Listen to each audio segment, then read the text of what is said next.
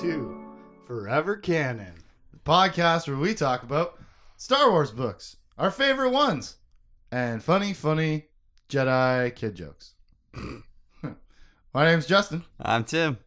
and this week on Forever Canon, we're going to cover the beginning of Book 9, the ultimate book in this nine book series. After we just finished the penultimate book in this nine book series, Book 8, Legacy of the Force Revelation, and now all the things have been revelated.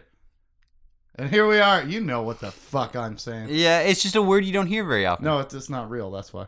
And Still surprised we haven't never used it. start, starting off the first four chapters of Book Nine this week. What did I say the time? Book Book Nine, Invincible, yes. chapters one through four. But first, bum bum bum. Previously on Forever Canon, we finished the book before this book. Yeah. I don't know if I've made that joke literally seven times now, but I'm pretty damn sure I, I think have. so. Yeah, we spent the last last episode talking about the book, complaining about uh about different things we didn't like and talking Well- about things we did like. I was thinking about that, you know? Because we were talking about how Jaina needed to be in these books more, and Jaina and Jacen needed to be more contemplative of their particular relationship over the course of all these books. But maybe they don't. Because maybe you read the 14 or 17 NJO books, and then you read the Queen the the Joiner tr- trilogy, hmm and then you read this. You know, Yeah, well, obviously Timeline. chronologically sure yeah. but i mean like just from a from a keeping the relationships fresh in your mind standpoint hmm i don't think they're super disconnected at the end of the Killik trilogy but i think that focuses largely on the two of them beginning to drift apart Yeah, the beginning like, of their separation. you know the Yuuzhan Vong war is everybody fight to the death against these outside invaders, right? Anyways, I was thinking about that, and I was just thinking maybe all of that setup was done previously, you know. But there still should be more, like more of it. Not that there's not any, just maybe not quite enough to all of a sudden throw Jacen and Jaina lightsaber battle on the cover of book nine yeah. you know, whatever. We spent pretty much just only book eight setting up that it was going to be Jaina. Yeah, the rest of the it- time has been Luke Skywalker. and we realized she didn't really learn much other than general life rules. yeah, well, we'll get into that again later. But I'm sure we will. That was last week. That's old news. this week, we start with, well, not chapter one. We start with the prologue. Yes. And it turns out Jacen used to be a great guy. And he and Jaina, did I say Jaina? You did. I almost did. We were talking about the Joiner series. yeah, she was a joiner. As again, will come up later. He and Jaina were fully connected and deeply bonded during this memory that Jaina's having, Mhm. where they're 14 years old and being held captive somewhere, but they're able to escape through the magic of their all-powerful twin bond because they're so bonded. They can Jaina can feel their pulses pounding in rhythm. That's how in sync the two of them are at 14 years old, having spent no time away from each other, I would assume, or very little. Yeah. Jacen here is the one rescuing Jaina, and I wonder if that's significant. I don't know. To be honest, I didn't really pick it apart, but I'm like, I wonder if that's now that I'm saying that, I wonder if that's some kind of foreshadowing or or like a role reversal thing that we're looking forward to or something like that. Well, knowing for me, knowing what happens because we've read this before, when we get towards the end of the book, I have something to bring back to this. Oh, okay. Yeah. Well, look at you, Yeah. fucking Nicky notes over there. Yeah. So they're all mental notes, so who kn- yeah, who knows We'll never they're- fucking hear that one again. I guarantee you that. that is that is a that is a Vince McMahon guarantee right there. Take that to the bank. Anyways, Jacen's rescuing Jaina, and she seems to be waiting hopelessly. She's not trying to break out. She's not. I don't know. Actively formulating a plan in the narrative there or anything. no. She just, you know, all of a sudden here comes Jacen. And then he breaks her out of her cell, and she's like, "I do have the plan." Yeah, I've been I've been here waiting for you. because he shows up. Let's try and let's try and pull this apart a little more, not metaphorically, but you know what I mean. Yeah. He he shows up, rescues her out of her cell, and then has no part two of the plan. You know what I mean? Like he's thought through part one, win the war, but he has no part two of the plan of like how. and then how, once you get into the war, how do you get out of it? D- But, you a know, mirror to what is happening right now. Maybe right. So I don't know. He's a little even looks He- like when he was 14 or 15 or whatever, he's a little more reactionary than he is uh Well, once he fully committed to that, I swear it was it was just a big change. Anyways, he comes to rescue her, and then she's the one with the plan. Is there something being foreshadowed here? Is there something that's like going to be reflected from the scene later on? I don't know. I truly don't. so I'm not. I'm not really remembering details forward far enough. A lot of these books are a blur. I swear to God, Meanwhile and Cockname are coming back at some fucking point. I swear to God. Now, if it helps, I thought they were in these books a little more than they were too. this is what I was talking about last time, where like maybe I was remembering all the awesome of Jacen from the previous book series. Because this one doesn't have a lot of his awesomeness. You know, maybe in the first two books where he's like uh, king of the secret police, making best friends kind of guy. Yeah. That's when you get to see Jacen being fucking Jacen, man. Yeah. And then the rest of the book, he's not. He's Darth Caedus. Which, okay, that's cool. How it's supposed to be. That's allowed. But like I was saying the previous couple of weeks, I'm pretty sure my full memory of Jacen Solo is a lot more NJO than it is actually Legacy of the Force. Because mostly I just remember him being so fucking cool. and in these books, he's like, he's a he's a tool. yeah. Not to not to rhyme. 'Cause God knows I would hate to rhyme. Anytime. Lame. so stupid, right? Yeah, that was a perfect yeah. dad joke though. But I don't know, man. What uh We'll have to come back to this scene later. Yeah, I'm like, I'm gonna have definitely to keep this scene in my head and be like, compare and contrast everything that comes up to see what matches. Even maybe I have to flip the image horizontally, uh, see if it sits on top nice. See if it all fits together like puzzle pieces. Exactly. Superimpose one over the other. Speaking of chapter pieces, what? That's not what you said. but I was getting ready to say chapter one starts off with, as every chapter in this book does, and I'm very grateful for it. Thank you, Troy Denning. Jokes. Jokes. I almost cried like four times in the third chapter or second, third chapter. And I was coming back to like get a drink while I was reading or something. And I was talking to Danielle and I was like, this book's going to be pretty hard to read. I'm like, I'm 40 pages in. I'm like almost crying about everything already. it's going to be really hard to read and talk about. But we get the levity of starting every chapter with a joke from I think he says in the in the thank yous or whatever at the beginning that most of these are from the Kevin J. Anderson Young Jedi series of books where Mhm. you know it's for a younger audience Yeah. for preteens. But the first joke is an undeniable classic. I'm Yep. sure in the Star Wars universe.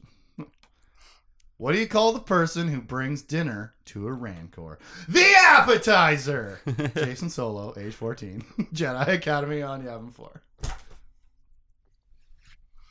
It's a good joke. It is a good joke. Here's what we're going to do every chapter. We're going to rate these jokes.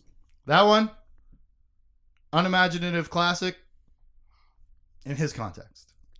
Yeah. Very imaginative from our from our, you know. What do you call what do you call the person who brings the lion his dinner? Uh, appetizer. Yeah. Six out of ten. Yeah, absolutely. Turns out the book starts three weeks. I don't know why I'm doing this weird spacing and cadence. Three weeks after the Battle of Fondor.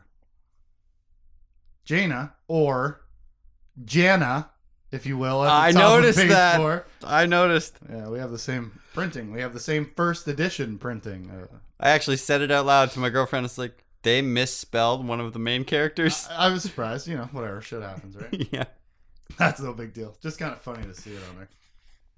But Jana and Fett are caught on with the Verpine in an asteroid called Nickel One. That is like what, like a satellite sort of operation station for all their shipyards. Yeah, like a It's like the munitions. management hub yeah. type of thing. I I think. Yeah, a lot of little bug things running around. Well, there's and there's like and there's Wookiee-sized bug different, things. Like, yeah, yeah, not little, like grown human-sized, standing, walking bug dudes. Gross. And they're like the Verpine are like green and lanky. They're not. I pictured them like Killiks the whole time, but Yeah. they're not. They're not. no, they're like skinny green swamp thing looking dudes. Mm-hmm. Yeah, they look like a skeleton with drippy green moss all over them. Yeah, mandibles and antenna. Anyways, they're caught here on this asteroid with their squad of Mando commandos as the Imperials arrive to take the station and the Verpine tech to win the war. Because that's how you do it. By taking the assets that are causing you a deficit and turning them into your own profit. Not destroying everything and lighting everybody on fire as an example. Even Yes. the Empire gets it. Mm-hmm. Okay. Don't do that. Have a pan. A pan? Have a have Yeah. a tough time today. P.S. I'm yelling a lot. Troy loves bugs. yeah. Okay? Because here they are again. He wrote the Killik trilogy, the Joiner trilogy, Mm-hmm. the Unseen Queen, and all that. Bad News Bears with the the Dark Jedi, Lemarar, and Lomi Plo, was it? Or no, that was No. that was the chick that got killed at the beginning of this. It was uh, Raynar Thul. That's who it was. Yeah, yeah, yeah. Yeah, yeah, yeah. Ah, remember the name. But anyways, Troy loves bugs, and here comes a lot of bugs. Oh, he also loves, if I'm remembering correctly from the previous books, enclosed tunnels. Yes. Or all of Star Wars does. Because it's constantly mine shafts or crawling through ventilation shafts to get to this place. Or it's an elevator shaft. Or it was a roller coaster in a tight fucking thing. Or or it's it's Lumiya's habitat, which is an asteroid of I guess I already said mining tunnels. Tunnels, tunnels, tunnels everywhere. It's Yeah. a good place to have a uh, climactic, dramatic battle. I And- almost said dramatic. That was close, but I did ruin it now by saying that. well, dramatic would have been would have been kind of fun. It's either climatic and dramatic or climactic and dramatic. You can't have it both ways. No. No.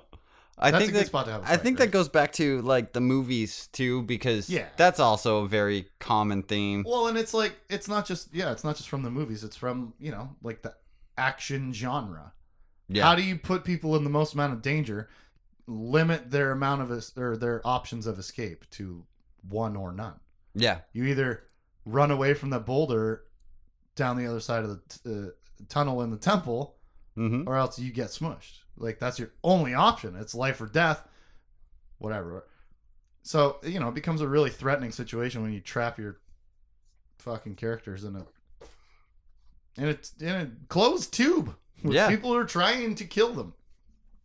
And that's where we find the Mandos and Fett and Jana, who I will now stop calling Jana and will only call Jana. Thus for. Yeah. Oh, also, don't forget, as we get reminded two times in the first 10 pages, and I think four times in the first chapter, that Jaina used to be a Killik joiner. Yes. Also from Troy's previous books. Don't forget that because it comes up a lot. Yes, it does. she, she like she can smell the bug pheromones and understand them better, and she can tell their body language a bit better, and she can uh, she can tell them apart visually that most people aren't able to do, type of thing. Because she was a joiner. Yeah. Don't forget, she spent time with the killers. Yeah, she actually calls Don't one of them by name. Yeah, exactly. Right. Yeah. So that gets brought up a lot. I don't know if that's going to be important beyond here, but don't forget that Jaina also had her own kind of uh, dip into the dark side. Yeah. And I don't know, not life changing, like abilities or anything like that, but like has been slightly tainted and slightly twisted by the dark side of the force. I think it mostly just gives her another perspective that a lot of maybe not that I would say most of the Jedi Council and all them don't have. and that's what I mean carrying forward with her is that her whole thing is that I'm the only one that can beat Jacen. hmm and then you know come up with reasons why but that would be on the list right you know like i have uh, i have special skills too he not just him Yeah, I would I would think so. Like they don't like you get the some of them have had a little bit of a a dip into the dark, but Saba not really. you know what actually i disagree with that i think most of the fucking jedi masters that they talk about have gone at least partially to the dark side at some point or another maybe maybe not most but maybe more than you think and less than i think Because thinking about it now, it's like Kip, Kyle, Luke, we'll say Mara. I think Saba a bit. Leia. You know, how do you threaten your Jedi characters is you threaten them with the dark side. Mhm. So I think it does happen more than maybe more than you're thinking, less than I'm thinking, but like a lot of the characters who are like masters on the Jedi Council now have pulled each other back from the brink of the dark side and stuff like that, right? Like Now that you're saying that, it seems Yeah. almost like a prerequisite. Like to that's how you be, you become master. to be the master, you have to understand the other side. Yeah, almost. Anakin just needed to wait a little longer so that he could be brought back from the dark side and then made a master. Yeah, he got impatient. As you do. Mm-hmm. And it seems to be in the blood. But Jaina used to be a bug. Just don't forget that. Mm-hmm. Now back to the Imperials. And speaking of these enclosed tunnels, the uh the the white shells, as the bugs call the stormtroopers, which is just fucking brilliant. I love it. Like that is like that's like that's character writing, right? Where you're processing information through one particular perspective. Yeah, through the bug Even if they know that they're called stormcloaks, to them that's exoskeleton Yeah. stuff, you know. So they're white shells. I just dig that. Whether it's like an on-purpose derogatory slang type of thing, or if it's just their genuine conceit of what these dudes are. yeah, I love the idea of calling them white shells. I love the idea of like I don't know, localizing the action so that it doesn't just seem like it can happen anywhere. You know, you like personalize it with stuff like that. Like the Yeah. bugs are calling them white shells and and the tunnels and the pheromones and the you know, you try to make things uh as unique as they can be when you're fighting in the tunnel for the 12th fucking time in nine books like that's where Jacen killed Mara Jade Skywalker. Tunnels are fucking dangerous in these books, man. Get out. Well, they can't get out. And turns out the Imperials are not good guys, as they are exterminator gassing these poor buggy boys. yeah. Jaina does a cool shimmery force breeze to counter that.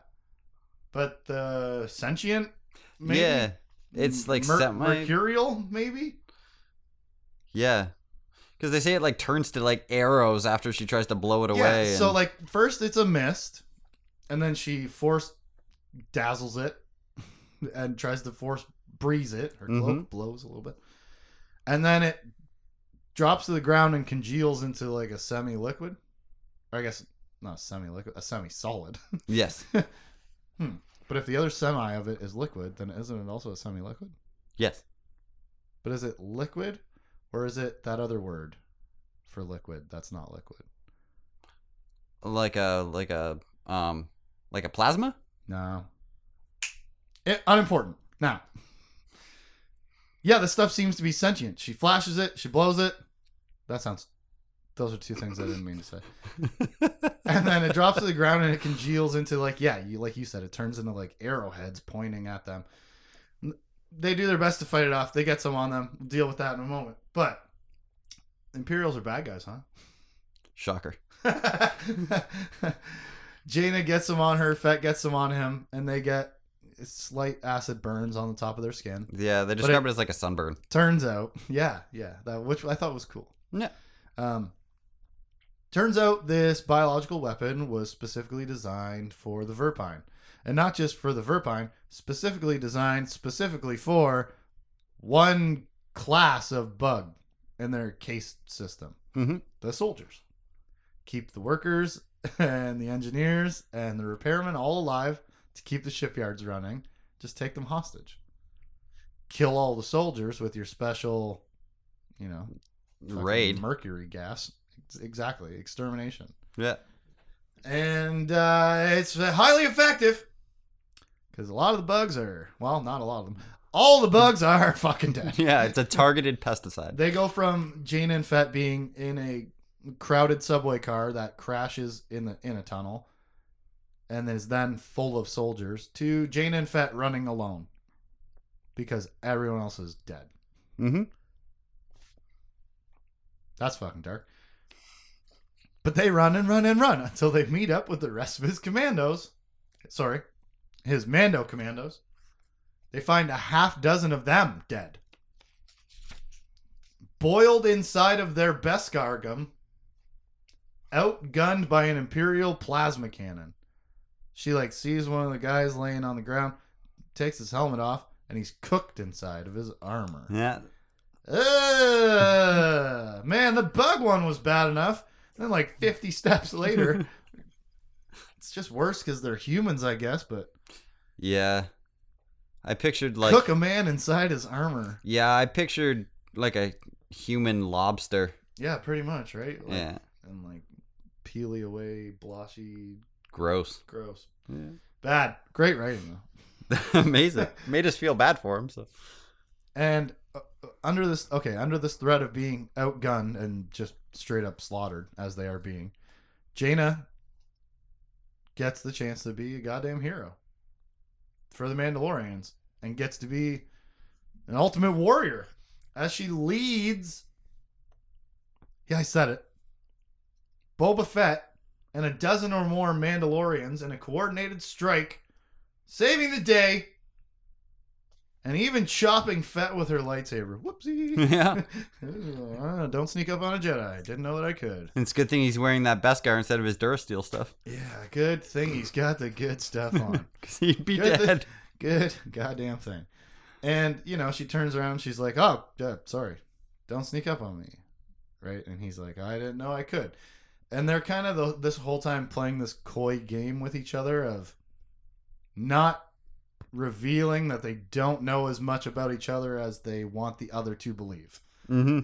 and it's they weren't doing it so much in the last book they were they were to a point but like it's really thick in this ch- uh, uh, opening chapter here where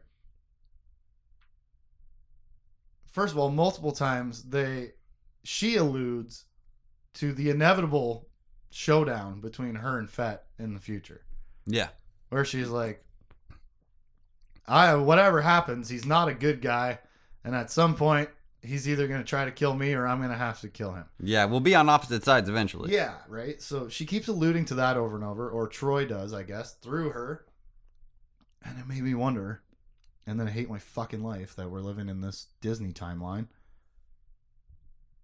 Would imagine if that would have been a major plot point in the Jaina trilogy.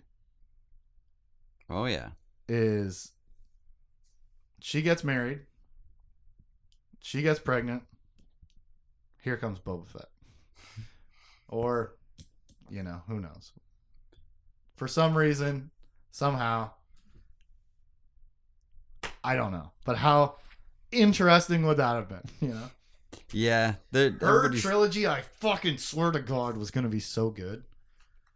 Especially uh, going from nine book to nine book, triple author, triple trilogies, to a single author, focused, concentrated trilogy on just Jaina. Mm-hmm. Ah, now she's she doesn't she doesn't exist. No. No, not at all. Jacen sort of still does. Yeah. Reborn and metamorphosized into Kylo Ren. Yeah. But where is his goddamn sister? Wait a minute.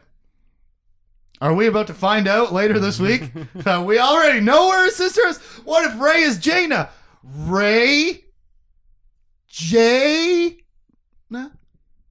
I'm on to something here. Maybe. Maybe. Would be smart of them to use pre-written stuff that's already there. Save some work. I always thought so. How dare you patronize me like that? All that time I was staring at you silently while, while you were trying to fill in the blanks there, I was trying to think of the word patronize. Okay. I wondered what was It going fucking- I was only really continuing to talk because you were being silent. I know, exactly. It took a while for me to get there. But how good would that trilogy have been? God. And you're right. It would make so much sense to like, let's let's cherry pick from the material that we have. And I think they kind of have been. Well, yeah, the, his name a is point. Ben Solo. Well, that They was kind of an obvious two. one, right? Like They just combined the two. Who else is Luke? Yeah, but who else is Luke? I guess it wasn't Luke that named him. No. Hey, what the fuck? yeah. What? Back to the book. Yeah. Yeah. We see Jane and Fett having this contentious relationship, like I said, where nobody wants to reveal all their cards to the other in various, very coy ways. And it kind of gets summed up succinctly in their parting scene as they reach a hangar of Mando ships. And Boba Fett says, This is our fight. It's time for you to go on. Training complete. Gives her the Pokemon badge. Mm-hmm. And he tells her, I taught you everything you need to know. And Jaina says, but not everything you know. And that's it. That's that's their fucking master apprentice relationship in a nutshell. I taught you everything I think you need to know, but not enough for you to outclass me or overtake me. And how Sith is that? Yeah. I was Like she kind of just went for Sith training. Mhm. in a kind of you know some degrees of it with the, with the heartlessness and the nonstop violence and the fight till the fight's long gone and Mm-hmm. you know never reveal your secrets don't trust anyone all that kind of shit she kind of just went for like a five week Sith training powwow out on Mandalore with the Mandalore You know, his Mandalorians. Mandalore. I hate this language. I haven't seen it come up too much in the Mandalorian on Disney Plus, so that's good. Yeah, that- is. Which I still haven't watched. You fucking idiot. It's because every time I have a day off, I'm Listen to me. I'm here with you. Well, we should watch it. Come over earlier next time. We'll watch it before we do the podcast. We'll get real Star Wars up. Seriously, if you haven't seen The Mandalorian, go check it out. Now, one other thing that Boba Fett does here in the in the wrap up scene is reminds Jaina of her dad. Is bas- basically sends her on her way, and he says, "Good luck, kid." And she's like, "That sounds exactly like something my dad would have said." Which is, you know, another one of those nice comparisons of like Han Solo and Boba Fett could have been could have been trading places just under different circumstances, you know? Mm-hmm. Boba Fett's dad stays alive. Maybe he's the uh, the guy showing up in, in a dope ship to save the day for the rebellion against the Death Star. Who knows? But that's not what happened. His dad got his head cut off and he picked it up. Yeah. Hard times. Boba Fett also tells her one other thing that I thought was just gross. No matter what happens between her and Jacen, this is kind of a win win for him. Mm-hmm. One of the Solo's kids are to die in retribution for his daughter. You know, indirectly, however much so. But no matter what happens when she goes to take on Jacen, in the Alemarar balance sense, which a lot of people kind of ascribe to that, right? Just not Not in the same capital- crazy way. with the capital B, right? This is going to be a win-win for him. One of them is going to die, and then you know, eye for an eye, Yeah. Justice. he always had that in the back of his mind. Your That kid for one of my kids. Yeah. Yeah. He's like, well, either we get rid of Jacen Solo or I get a little bit closer to even, anyways. All right then. And then he jogs away from Jaina and this solid action packed first chapter. he just in his little armor. Moves pretty good for an old guy. Yeah, he like does the fucking Karate Kid kip up from his back. He's like in full Beskar armor. Mm-hmm. He gets knocked down or whatever. He gets a hole shot through his hand. Yeah, a thumb-sized hole. They, Jaina they chops him with her lightsaber. He ends up on his back at one point. point, and yeah, he just does like the Shawn Michaels kip up Mm-hmm. in full armor, and she's like, "Oh, looked like a looked like a young Jedi Yeah. with no armor." I like how they impress each other all the time, you know, without really trying. Yeah, and without They're just both very impressive, and like it, given the right context of not trying to kill each other, you have time to appreciate that. and of course they never say it out loud to each other because that that would as, Jaina brings up a whole bunch of times weakness or Yeah, she brings up even a lot if you of both weakness. know the weakness, don't say it out loud, No, that's acknowledging the weakness. which is weak. Yeah. All right. I mean, in life and death, hand to hand combat, I can abide by that rule. Mm-hmm. In 2019, Planet Earth, regular life, where like most of the conflict you have in your life is just emotional. Mm-hmm. Disagree. Admit your weaknesses. Dive into them. Understand them. So you can destroy them from the inside. Chapter 2. Starts with another one of those goddamn jokes. Hey, Jaina. Do you know why TIE fighters scream in space? Because they miss their mothership. Jacen Solo, age 14, Jedi Academy on Yavin 4. Good joke, but how badly is 14 year old Jacen missing his mothership at that age, at that time and place? He used the jokes to cover the pain. yes. Now, pretty strong joke though, because those TIE fighters sure do scream. In space somehow where sound doesn't travel, but But who the fuck ever calls the Star Destroyer the mothership? So, 7 out of 10. yeah, It's not it's a quite, it's fourteen-year-old It's not joke. quite as cliche. Oh, they're all they're, they're all going to be that level of joke, but it's not quite as cliche as the last one. no, This one's a little more unique. Seven out of ten. And it turns out the Jedi are hiding on the abandoned mining world of uh, Shedu Maad yeah, in the transitory mists. another mining place. And it also turns out that Jaina is there. And she's thinking. Some dark ass shit. The Jedi would never leave Shedu Maad alive. Not unless they hunted down and killed Jacen before he hunted them down. Jaina knew that in her heart. Okay, one thing to point out.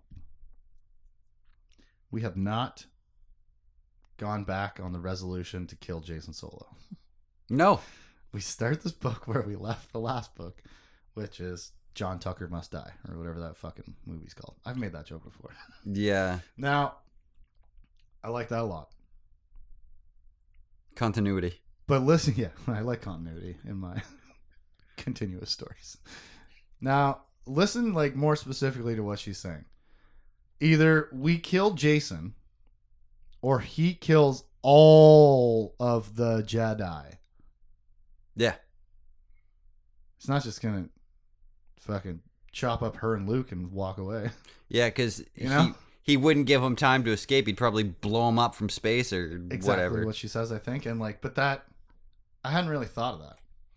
When you step outside of like the political dimensions of the war and remember like this Jedi versus Sith part. Let's say he wins the war. Let's say the war is over today. What do you think Jacen Solo's number one priority is? Find and kill all the Jedi that will threaten me hmm and my peace that I've created, right? That's Ah, that's extreme, but I hadn't thought of it like that. Like she's fucking right. It shows Either some we awareness. kill him or he kills all of us. Yeah, And and once again, it begs the question of like, why do you not all go after him. You know, like the terrorist on a plane Yeah. strategy. Like can't can't stop us all.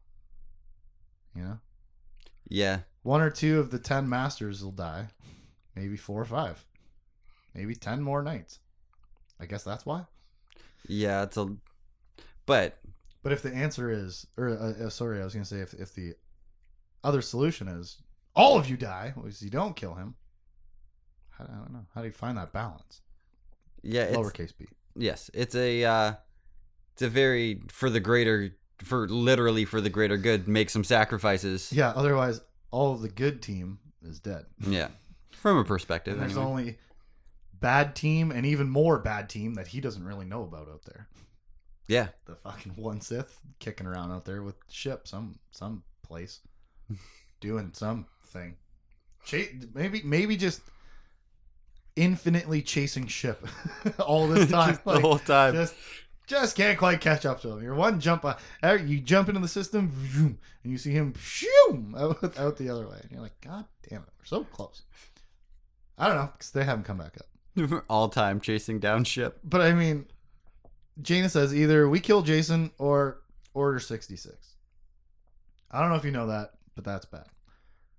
So she goes to find Luke, Leia, Han, and the other masters, planning in response to the Imperials at Roche, which is what we just talked about, Yeah. asteroid thing. They call it so many different things. Yeah. Roche, I think, They're- is the system. Yep. Roche is the system. Nickel 1 is the asteroid. Uh, and the Verpine are the bugs that inhabit the system. But I feel like there was one other name that it was called in there. Anyhow. Anyhow. Trying to figure out what we're going to do about the fact that the Imperials just took, I don't know, enough manufacturing power to win the war. Jaina, at this point, is now my favorite character. Because she walks into this room and she can't help but realize what absolute fucking legends these three people are. Mm-hmm. Her mom and dad and Luke Skywalker. And it's nice to see somebody else thinking that in context of the text. Yeah, because she's Because I, I- we've been saying it all yeah, all- and she all thinks along. to herself, it it feels weird in this situation to call them mom and dad and Uncle Luke. it even feels weird for her to even be at the grown up table, Yeah, right? Even though she's 32.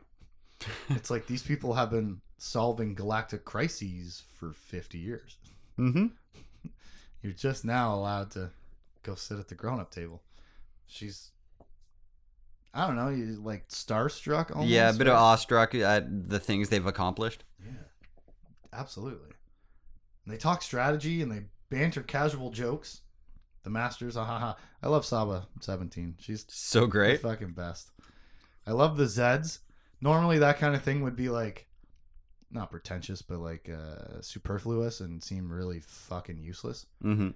but I love it. uh, you know, ah, God, Saba's great. Anyways, they exchange casual jokes before Jaina asks for their attention and says, "We need to hunt down and kill Jacen." Here we are again with another one of the kids standing in front of all the parents, giving the difficult talk, saying the hard things. Yep. You know, it was Ben with the evidence.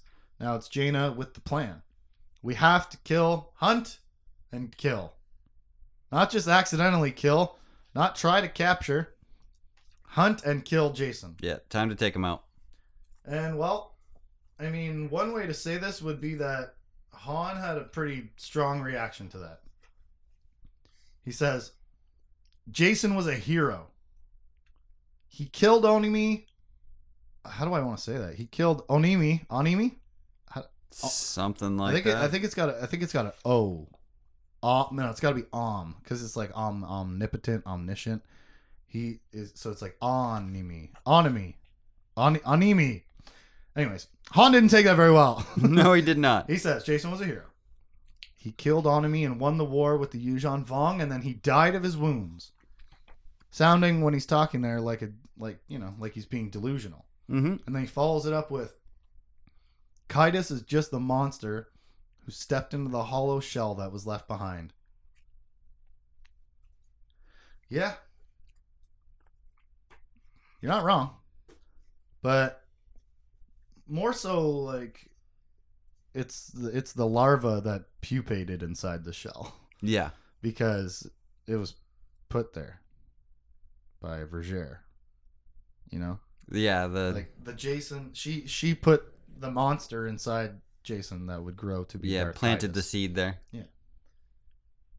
But I mean, Han, you know, when he's talking about Jacen at first, he sounds like he's unwilling to accept reality and stuff like that. But Leia clears it up, and it is kind of just you know the obvious way, and the and the kind of correct way to look at it.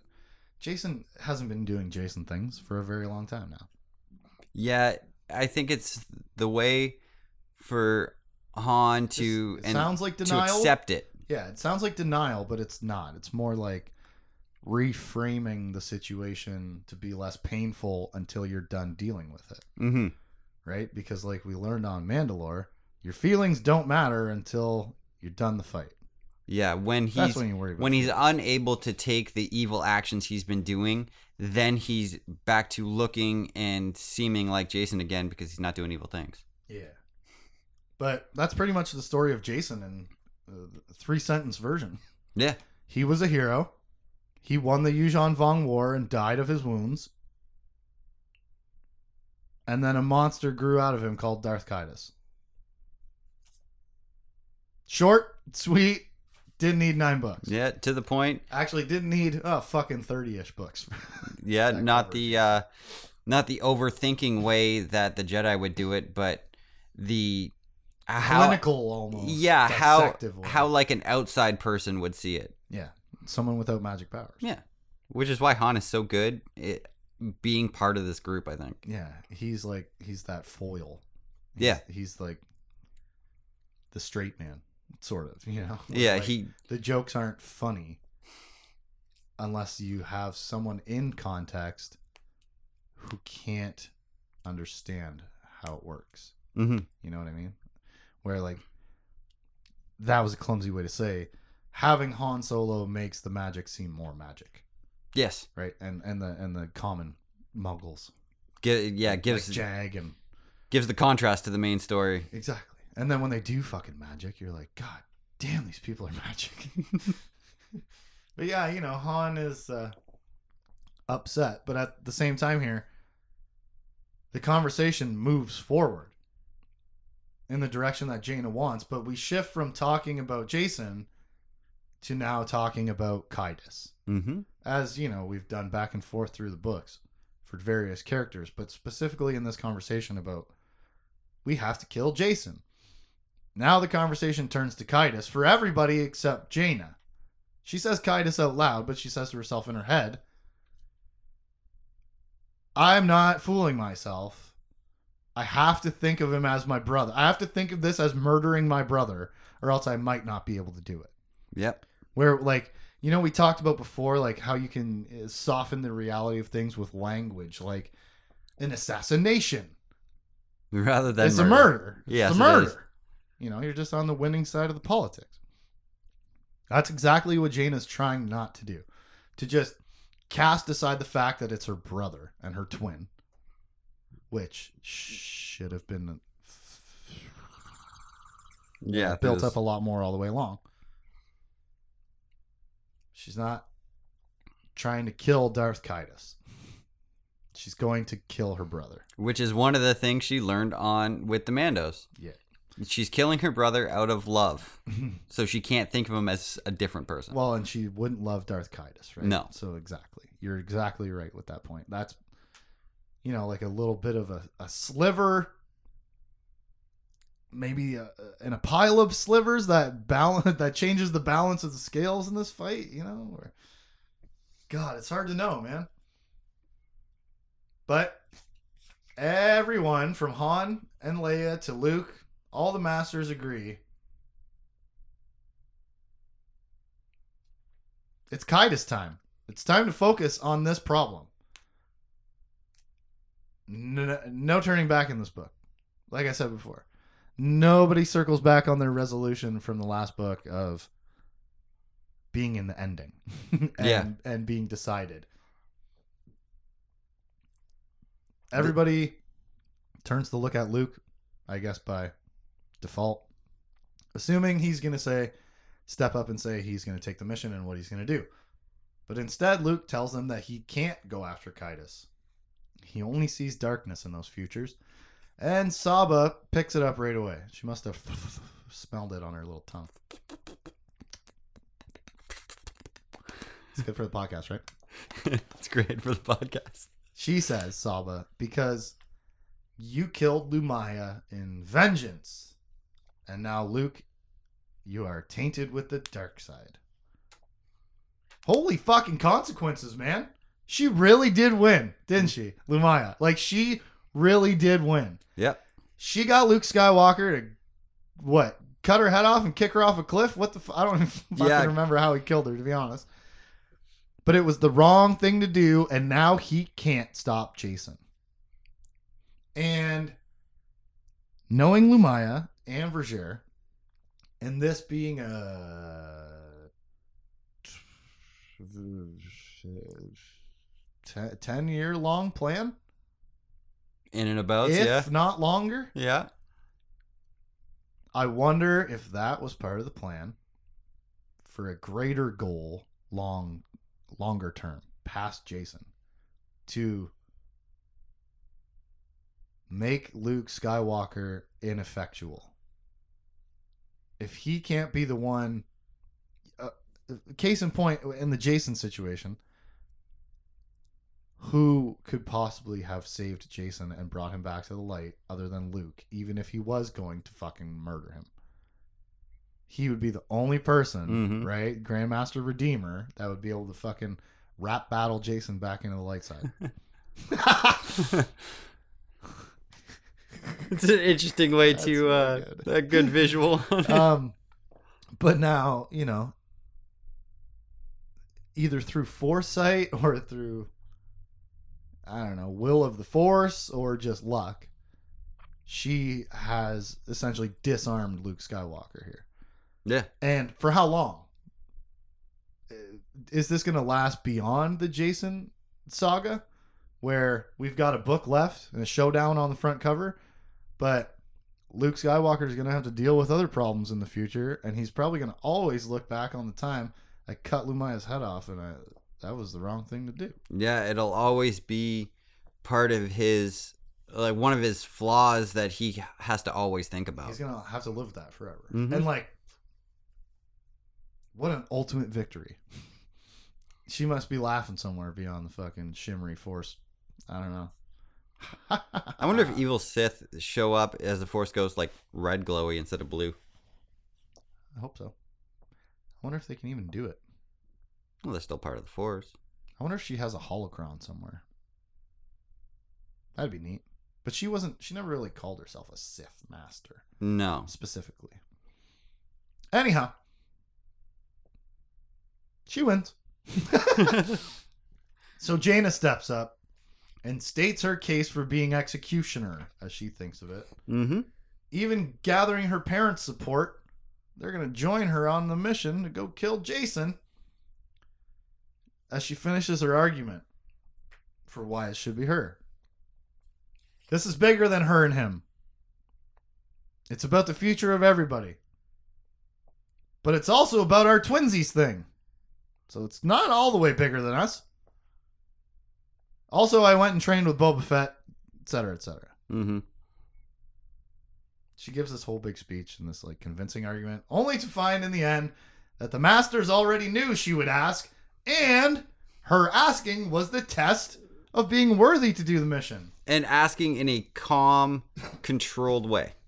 Yeah, not being hothead Jaina yelling at everybody what she's going to do. Asking for permission rather than just saying, I'm doing this. and I don't remember who says this. Uh, Kenneth Hamner or, or or yeah, I don't. I think I think it was him. I don't remember which master says this to her, but when she's like, "This is this was just a test. You guys already knew I was going to do this." Somebody says, "We're Jedi masters. Anticipate is what we do." I thought fucking that was hilarious. How do you go into a meeting with Jedi masters and assume you're going to surprise them? Yeah. You know, she's just kind of in like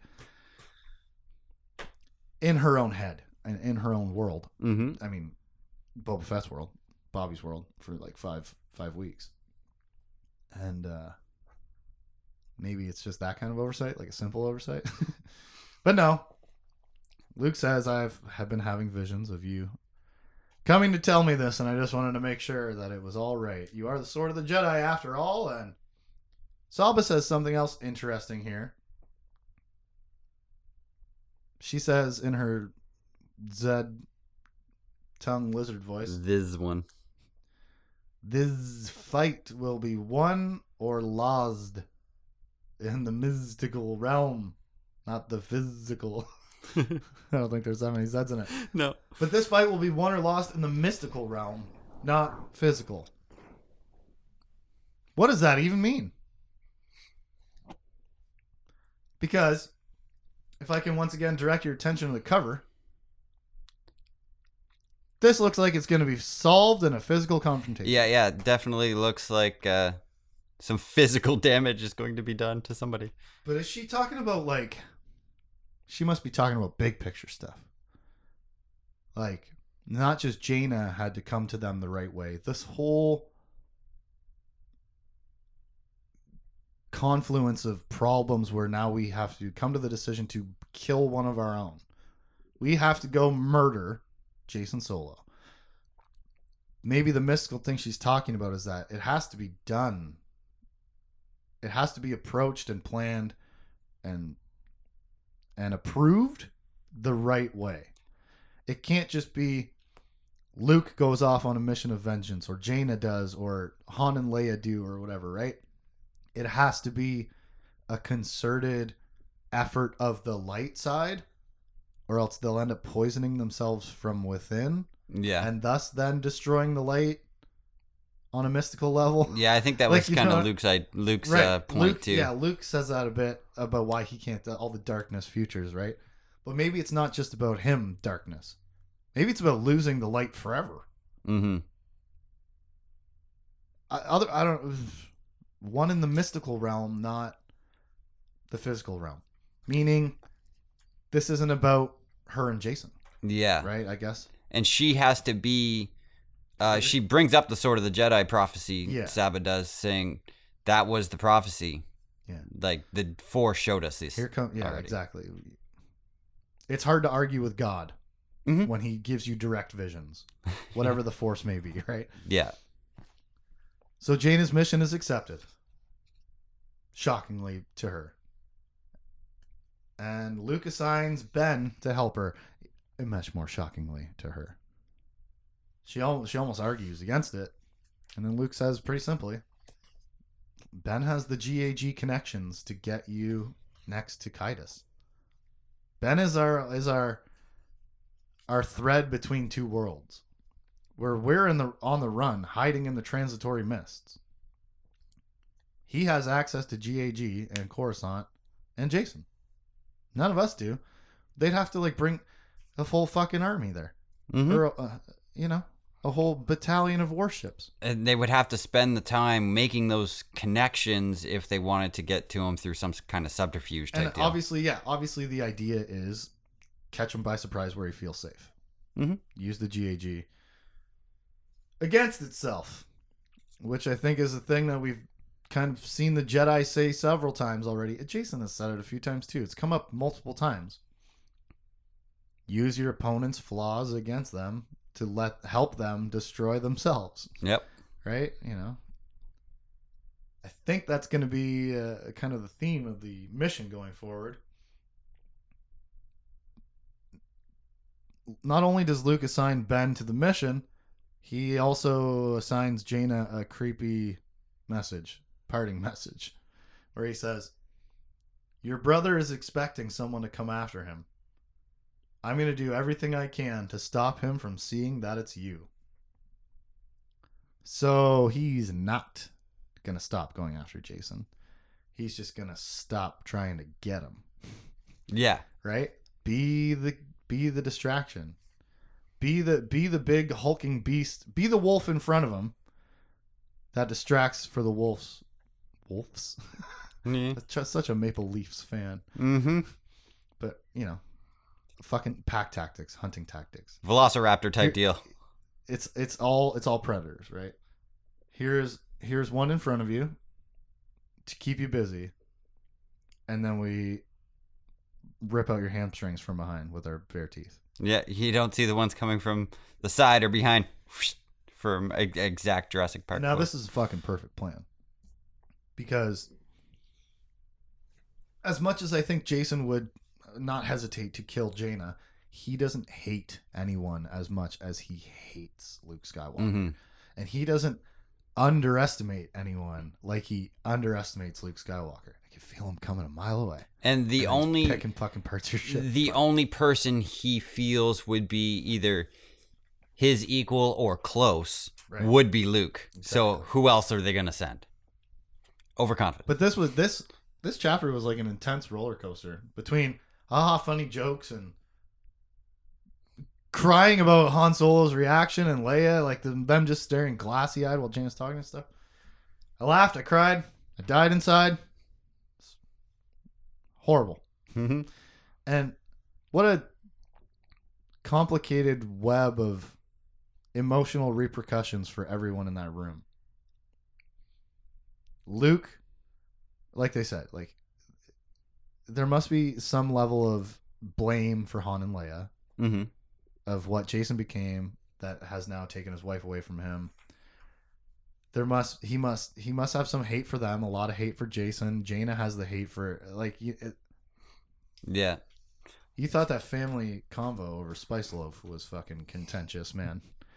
Now here they are, hiding half a galaxy away from Jacen, planning how to bake his loaf. Yeah, and more so for for me because this this chapter is all over the place and everybody's all like now being really invested in it Yeah.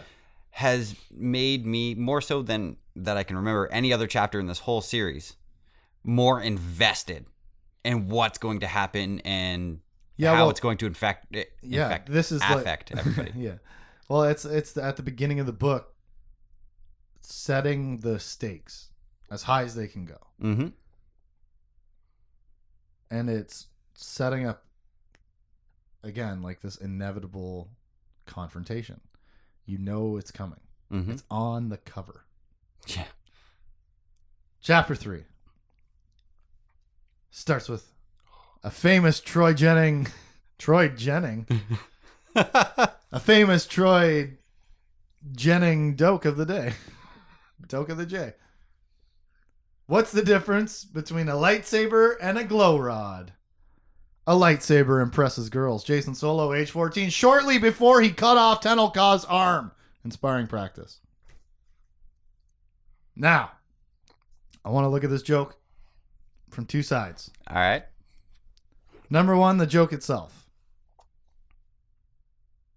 Fucking lame. Why is a lightsaber better than a glow rod? Well, okay, there's a thousand correct answers. What's your joke? Is it impresses girls? All right, cool. Now, second way I want to look at this joke is in context of the moment, as he then proceeds to cut her fucking arm off Mm-hmm. and they fall in love. I just having the context written into the in, into that joke there, where it says uh, shortly before cutting her arm off, totally changes my rating of this joke.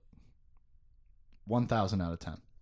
Th- is this an overconfidence thing? Even when he was fourteen, There's no way it's not. like Like yeah, yeah. I'm great with uh, it's, it's awesome, it's cool, and then he's overconfident with it and But also like cuts her fucking arm off. that's like typical boy shit, right? yeah. Where you're like, oh, I'm gonna show off for this girl, and then you end up like kicking her in the face when you're pretending to do. Well, I'll show you this cool karate kick, right? Yeah. And you're like, no, I won't hit you. I won't hit you. You, Just don't move. right in the face, right in the mouth. One thousand out of ten. now, chapter three starts with maybe my favorite quote of the whole series. I'm just gonna read the first part of it. He had made a few mistakes. Darth Caedus thinks to himself, "Oh boy, did you? Did you? A few? Mm-hmm. He had made a few mistakes. That's that arrogance again, right? A few. Not to not just be like, okay, I'm blowing it here, uh, or like, all right, oh, these are big, big, big mistakes. he made a few mistakes. But it turns out Darth Caedus has reflected on these mistakes and grown. He thinks to himself, he was blinded by pain of Allana being taken away from him and all that. And so he was acting selfish. He was only thinking about his destiny and not the gr- greater good of the galaxy, right? Mm-hmm. Which is what he set out to do in the beginning of this thing. I'm going to make the world better for everyone, not myself. That's how Sith become bad by becoming selfish of their power and all that jazz. So he makes a bold proclamation. Starting today, Darth Caedus was going to rule not through anger or fear or even bribery, but as every true Sith Lord should through patience and love and pain. So like pain for himself, not pain inflicted on others. Right. Yeah. Yeah, you got to feel the pain to be the pain. Now, welcome to Legacy of the Force, Episode 9 A New Man. yep. Because, in case you don't remember, it wasn't too long ago that Jacen Solo was, yeah, hurt and blinded by pain and anger and snapping necks Snapping necks on the bridge of Anakin and and torturing folks and force blasting people across the hallway and all that kind of jazz because he's angry. Mm-hmm. It now- started. It actually started in the last book where he, when he was coming back on his ship and he had that time to think in the foam. This turnaround, you mean? Yeah. Yeah. Yeah, yeah, yeah, yeah. We talked about that at the end of the last one. He's like, aha, I didn't get their license plate or whatever. yeah. Yeah, you start to see him start to realize in that, you're right, in that book where he's like, nobody likes me anymore. Maybe I'm being a shithead. you know, and then to dial it back a bit. Yeah. I, it's good, man. It's good. His new direction here. I would have had, liked to see it had been this the whole time. You know, him to be in control of his emotional responses and aware of this fact the whole time when he when he is like hurting and angry and see how he, Mr. Smart, Mr. Logic would deal with that instead of being another of many people who just get carried away by their emotions and then overreact and do the wrong thing and all that Yeah. kind of stuff, right? Like uh, that would be probably more interesting to see him as a different example. Yeah. Where, where we kind of do in the first third of this triple trilogy, where he spends a lot of time explaining to himself why he's doing what he's doing, right? Where he's like, "This is okay because of this," or "I'm doing this because of this reason for this goal," and then in like the the second half of the middle third, he's just all lighting fu- fucking planets on fire and snapping necks and throwing bodies and torturing cousins Mm-hmm. but not in the way where he's like, "This is why, this is okay." He's just like, I'm doing it. "It's my destiny, and I can't believe they're gonna. I'm gonna make examples out of you. You're not taking away the all that, right? It is. He's right, and I I'm pretty sure Troy addresses almost all my previous complaints here Yeah. in this in this segment. Like he goes into it more than I did with the emotional introspection that uh, Jacen Darth Caedus is having, but yeah, pretty much everything that I've been complaining about. His missing internal monologues about his feelings about Allana. He addresses that here. All of the reason for his decisions being so misguided, like things like that, right? Where we've been Mhm. like, "What? What? You're stupid. You're stupid now. Why are you stupid now? You've been smart for forty books. Why are you stupid now? Yeah. I guess because of emotions. Emotions and This feels like a hand wave. Like, Yeah. yeah, I know. I know what those other writers were doing there. I was doing a bit of it too. Don't worry. yeah, I'll fix it. I don't know. It it does feel like like a band-aid almost. Just to have him now at the beginning of this chapter all of a sudden give us the internal monologues that we wanted for fucking all the time he's been going psycho. Yeah, the last like four Since- books. Well, no, more books. specifically since Allana got taken away at the end of book 6. or seven. I think seven. Seven. Either way, yeah. Ever since Allana got taken away from him, I wanted him to be thinking about it way more, and now he is. Yeah. I guess maybe now that the war has com- slowed down again, you know, where Center Point destroyed itself, and then Lana, uh, Allana got kidnapped as that was happening, right? And Mhm. then it was kind of crazy time. yeah, like after his loss or It's a I don't know, stalemate at Fondor was if you're not first, you're last. Okay, I'll tell you what. because he didn't exactly win, but he it wasn't an Still broke three governments though, yes he did so that's neat. Yeah I don't know. Yeah, you're right. He didn't. he, didn't win, overwhelmingly lose But he had to either. run away. yeah he did So that's not a win, I guess, right? It's, he like, had to barricade himself at home it's like an overtime loss. Still got one point. yeah It's good for the standings, but yeah go home and regroup for the next game or something like that. Like, Troy gives me kind of most of what I want here, and I like it. And then that newly proclaimed patience and love is now coming full force with Darth Caedus, directed at a group of stormtroopers he finds on Nickel One on his way to see the moths who have taken over this Verpine colony without his permission. mm-hmm When a squad of stormtroopers opens fire on him, he's calm. He takes away their big guns. He static fries the optics in their helmets. Harmlessly deflects their bolts away with his bare hand. with his hand With his bare hand. This is amazing Then classic face-to-face intimidation with the leader of the group. yeah I don't want to kill you Episode 9, A New Man. yeah but I will if you make me And don't make me. yeah And the, you know, it's also another little almost a montage display of Jacen's power. Mhm. where it's like a whole squad of stormtroopers, and we've seen well they had e-web blasters or whatever, but we saw what it took Jaina and Fett and Mandos to get through a squad of these stormtroopers. You know they had a different weapon or whatever, right? But he just force flashes their helmets with his can't hand and see anything, and then he's just blocking the carelessly shot bolts because they can't see. This is the smart, the smart stuff that Mhm. Jacen should be all the time. You know, maybe Troy just, maybe he just. I don't want to say this; 'cause it sounds fucking rude, but maybe he just understands Jacen better and writes Jacen better. Where I haven't been paying particular attention to this, but if we go back to the books, am I liking Jacen least in Aaron and Karen's books? And I'm like, ah, this is my Jacen right here, where he's fucking smart and calculated, not psycho emotions. maybe i i- they the other two have saying that. have their focuses yeah.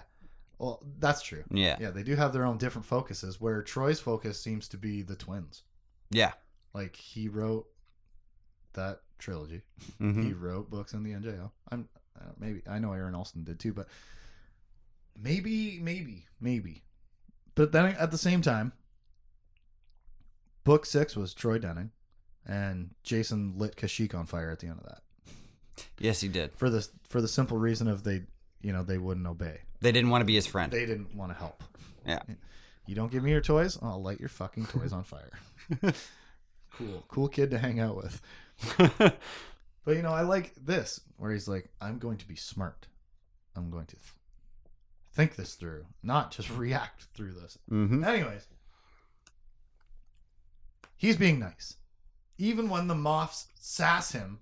Once he gets in there, he says to himself, "They're questioning me and disobeying me because I deserve this for being arrogant, selfish, and vindictive over Allana. I ruined the Fondor mission, and everybody's trust in me by acting like a psycho." hmm Once again, where was this once a book? yeah Twice a book, maybe. Yeah. Like, because even his exertion of the force over over these guys is i just want them to shut up so i can get my point across i'm not like the one guy's being a, chir- a chirpy bitch, and he just pushes his head down to the desk slowly. yeah, yeah.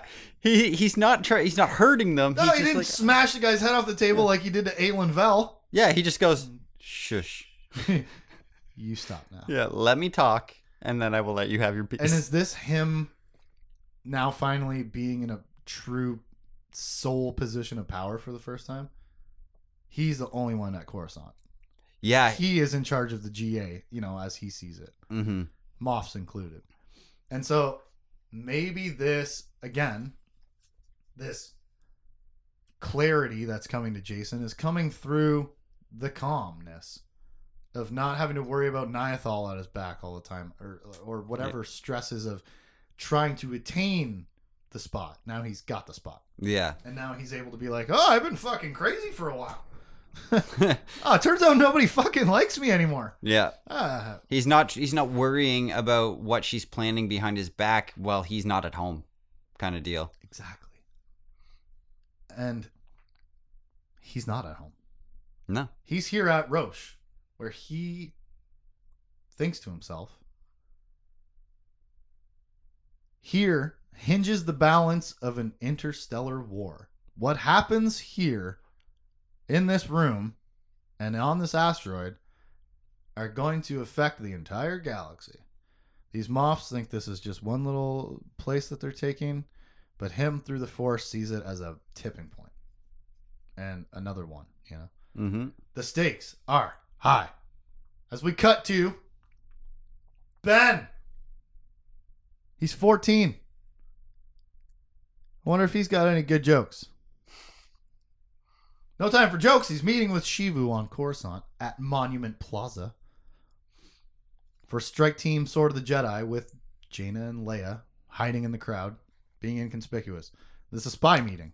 He's got to go meet with a spy, and nobody's supposed to know that they're spying spies. P.S. It must have been like seven chapters ago that we got that header from Shevu's girlfriend telling him to be careful. Don't do anything stupid. How is this guy still alive? that was so many pages ago that someone told him to be careful and don't do anything stupid. Yeah, Still alive. half a book ago. But it turns out he's got his own GAG tale because he is a suspected spy, I bet. And here come two Rhodians to the Lon and Ben convo. So it's fake fight time. What do you do when you're about to be busted with your contact? You pretend that you hate them. So Ben shoves Shevu, Shevu elbows Ben. They throw down to a fight. Ben does not want to get Shevu busted. He doesn't need any more weight on his conscience. Yeah. This is one of his last friends. He's gotten a lot of them killed. Or written out of the books, whatever happened to that little girl. now, the two of them are fake fighting, thinking that there's just the two Rhodians, and let's scatter. Here comes Tahiri with dozens of GAG backup ships Yeah. encircle in the sky. The- It looks there's there's dozens of guards on the ground and ships in the sky. It looks bad for Shevu. So Ben records the information that Shevu gave him. Jacen's the Anakin is here on Coruscant, but Jacen's not. Yeah. He's gone to Nickel One. So Ben records this message. In case he gets caught, send it off to Jaina and the other half of the strike team. As he's recording this information, Tahiri shows one of them classic Jedi flaws. She runs up behind Ben with her lightsaber and says, Don't transmit it, Ben. I won't hesitate to kill you. And Ben replies, You just did. And he presses the transmit button. That's why Jaina went to Mandalore, right? That's this is legitimizing Jaina's trip to go train with Boba Fett Yep. because train that out of you. Like I think I even specifically said, surrender or else is always the Jedi way, right? Like Yeah. proclamation and get ready to fight if you don't stand down. Yeah. And even Ben, having trained with the secret police, realizes like that ah, you fucked up. Yep. You paused, you waited, you didn't commit to the kill, right? That's over. Turns out it was a good idea for Jaina to go train on Mandalore. Maybe she learned more than we said she did at the end of the last book. But is that really something you need to be told when you're fighting a dangerous Sith? Is to not stop and chat? If you've been you've- indoctrinated, maybe. Exactly. And so are the Jedi not to cause their own problems all the time? Pretty sure. Yeah, seventy-five percent. Yeah. Yeah, pretty sure. Yeah. Very few of the dangerous Sith come from anywhere except the Jedi Order. Very few. Yep. And I guess that's what happens when you kidnap children from their families and, like you said, indoctrinate them and brainwash them to a specific way of being and acting. And then maybe some of them grow up and realize the galaxy is not safe and I must Yeah. put my years of torture or months of torture or I don't know how long it was to use to save everybody for the greater good. That's what you use torture for. oh, P.S. It's fucking on between Ben and Tahiri. They scrap so hard. Lightsabers, punching, kicking, force shit, Yeah. good battle. Once again, I'm not. We're not going to describe the details of the action. Go read it, but it's fucking good. One more note here. Ben is his dad. He gets his lightsaber knocked out of his hand at one point. He reaches for it through the force. Half a dozen troopers cried out in astonishment as the weapon banged off their boots, spinning and tumbling through the thicket of shins and ankles to arrive in his hand, upside down, with the emitter nozzle pointed straight into his eye. Ben Skywalker is a Luke Skywalker. Mm-hmm. My favorite fucking part of episode four, and thanks for this little fan service, Troy, is when Obi Wan is like, "This is a weapon f- belonged to your father from a more civilized time," and he points at right in his fucking eye. Looks right down face. the barrel. Of the like you've never handled a weapon before, out there fucking shooting womp rats. and- Yeah, you T16 definitely point the dangerous end away from you. Yeah, no. First thing, first thing I'm gonna do, close one eye Yeah. and scope right down that laser hole. Even if you don't know how it works, you don't point the ends at you. yeah. So thanks for this little bit of fan service. 'cause I loved it. A little bit of fun in the action. Mhm. You know, that's a nice balance to walk to. Is that even in moments of like that extreme danger, funny things, like Yeah. silly little things happen. They're one a little one line. Yeah. But so a little bit of fun injected in the action, almost into his eyeball, just before Ben is surrounded by GAG troops and stun bolted out in a blaze of backflippy jumpy glory. Yeah, he blocks a few, but there's too many of them. He's like he's surrounded and he just thinks, "Oh well." Closes his eyes, springs up into the air, yeah, deflects a few bolts and then blackness, darkness. And we go to chapter 4, which starts with one of those famous Troy Dennings dokes. That's gonna be a running thing. yeah, you're gonna fucking hate that one. Okay. How many stormtroopers does it take to change a glow panel? Two. One to change it, and one to blast him, then take credit for the work. Jacen Solo, age 14. With heavy commentary on the effects of ruthless imperialism. Okay? Mm-hmm. It's a culture problem. P.S. All these jokes so far have said Jacen, age 14. And it took me until chapter 4 to draw the parallel that we have another 14 year old character. and his name is Ben. And I was like, I think I said it earlier, like today, because I had already thought of it last when I read it by the time I got there. And then chapter 4. But the point being, I wonder what kind of jokes he's got in his back pocket. He's probably got some filth from the secret police. Oh, I'm sure. Jacen was at a Jedi Academy with his twin sister when he was 14. Full of good guys. Ben is uh, inter- a galactic government spy, Yeah, working with the military essentially. but not now. Has now betrayed the, the secret police military and his commission to now fight for the Jedi against them.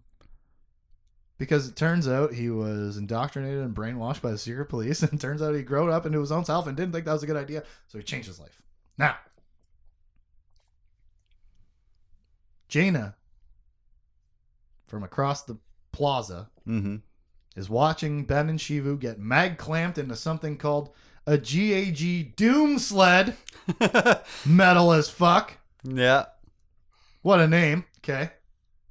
It's almost lame, but it's just hard enough. Like it's just it's Yeah. Doom Sled. It's right at that line to It works, yeah. that it shows how bad or how dangerous the GAG is. Yeah. Jaina knows she's seeing these two get locked up as bait, as they say, as a trap. Yep. But she don't friggin' give a care, man. She's like, trap, huh? This is what we do. Her and Leia steal an ambulance and prepare to follow the doom sled through Coruscant, trap or not, while Troy drops names of places, people, and things all across the planet. Actually, probably across this one district of the planet. Uh, we got Arakid Towers, Borstphalia Center, Monument Plaza, Travrat Gap, 4000 Skylane, Big Snarl, Galactic City, Traveler's Place, Kurak Commercial Center. So immersive. Yeah. So many names. Something about the speed tube, I think too. Yeah. There was more. Yeah. I stopped. Because they didn't stop. no, they were all over the place. Yeah, there's one. Whatever that speed tube is, is like a fucking underground highway. Yeah. Or uh, a toll, a toll bridge, essentially, right? Yeah, it's it's the highway. You skip, the, you pay 100 credits each way, and you skip the city. More importantly than all these names of places on this never ending planet of places, Jaina realizes as she's flying through Coruscant that Jacen has made her lose her only home. Mm-hmm. She's not welcome here now, as evidenced by being pursued by police. Yeah. And just put a little more fuel on her fire, I guess. She's very unwelcome, it turns out, as Tahiri has set up the ambulance as a trap. The patients that were in the back of the ambulance that were sedated were only pretend sedated. And she hears Tahiri come over the comm and say, uh, game on or some shit. Yeah. It's a go or something like that. And it turns out the whole goddamn thing is a setup. She's got trap patients in the back of the med speeder and a gas job in the front. Fully confirming that Jaina is not welcome here. Also, the flood of armed GAG speeders into the Dyson Vacuum 3D roundabout Jaina has been expertly flying through. Another sign that you're not welcome. Imagine this real life, planet Earth, 2019. Roundabouts are popular. Mm-hmm. They exist on a single plane, a flat plane. People can barely do it. let me let me let me let me recap my description of this Coruscant roundabout. It's a Dyson vacuum 3D roundabout because it's a column of roundabout that exists on a horizontal plane and a vertical plane. I can't imagine anybody on planet Earth would do very well with that, and I can't imagine there's not more fucking accidents in this thing all the time. Yeah. My God. Now, the coma gas gets to Jaina. Even though she held her breath right away, she says all it has to do is get inside your nose, and it gets absorbed through the membrane. You don't even have to breathe it in. Yeah. Just let it touch your breathe holes. Fucking bad news. she starts to black out on this wild downward spiral through the Dyson vacuum roundabout. She goes out. And then she comes back with a confusing wake up. Some lady who sort of looks like her mom, but also looks all like dressed up. wearing a disguise, right? Because they were hiding and stuff. Is flying the ship now.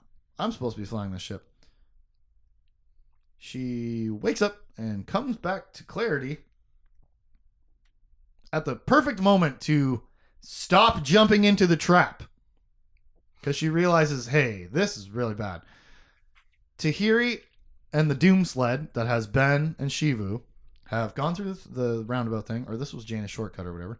But they're heading down to the secret tunnel pipe that Yeah. goes underneath the thing. Yeah, they're like four or five levels below her or something. So like once that. again, an enclosed tunnel, Mhm. and it becomes obvious to Jaina that this is not an accident. This is Tahiri's plan.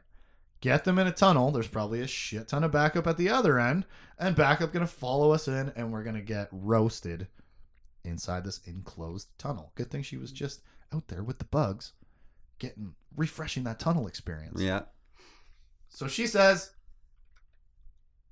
Stop jumping into this trap right now. We can't save Ben. We can't save Shevu. We've got to cut our losses if we want a chance to kill Caedus. Her and Leia have to leave Ben behind. They failed. yeah, Step one of kill Jacen is find out where he is. They got that information and they lost half their team. Shevu wasn't necessarily part of the team, but there's four people there. yeah. Two of them are arrested.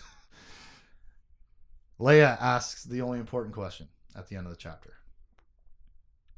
How can I tell Luke we lost his son? And cry, cry, cry. And find out next week how we're going to tell Luke how we lost his son when we cover chapters 5 through 8 of Legacy of the Force. Book 9 Invincible. Invincible. Yeah, yeah. I'm Justin. I'm Tim. Invincible! We lost this kid. For any comments and questions, you can hit us up at forevercanonpodcast at gmail.com. Forever Canon Podcast is a Jay Plazer production. Catch us on Facebook, Instagram, Twitch, Twitter, and YouTube at Jay Plazer. Check us out.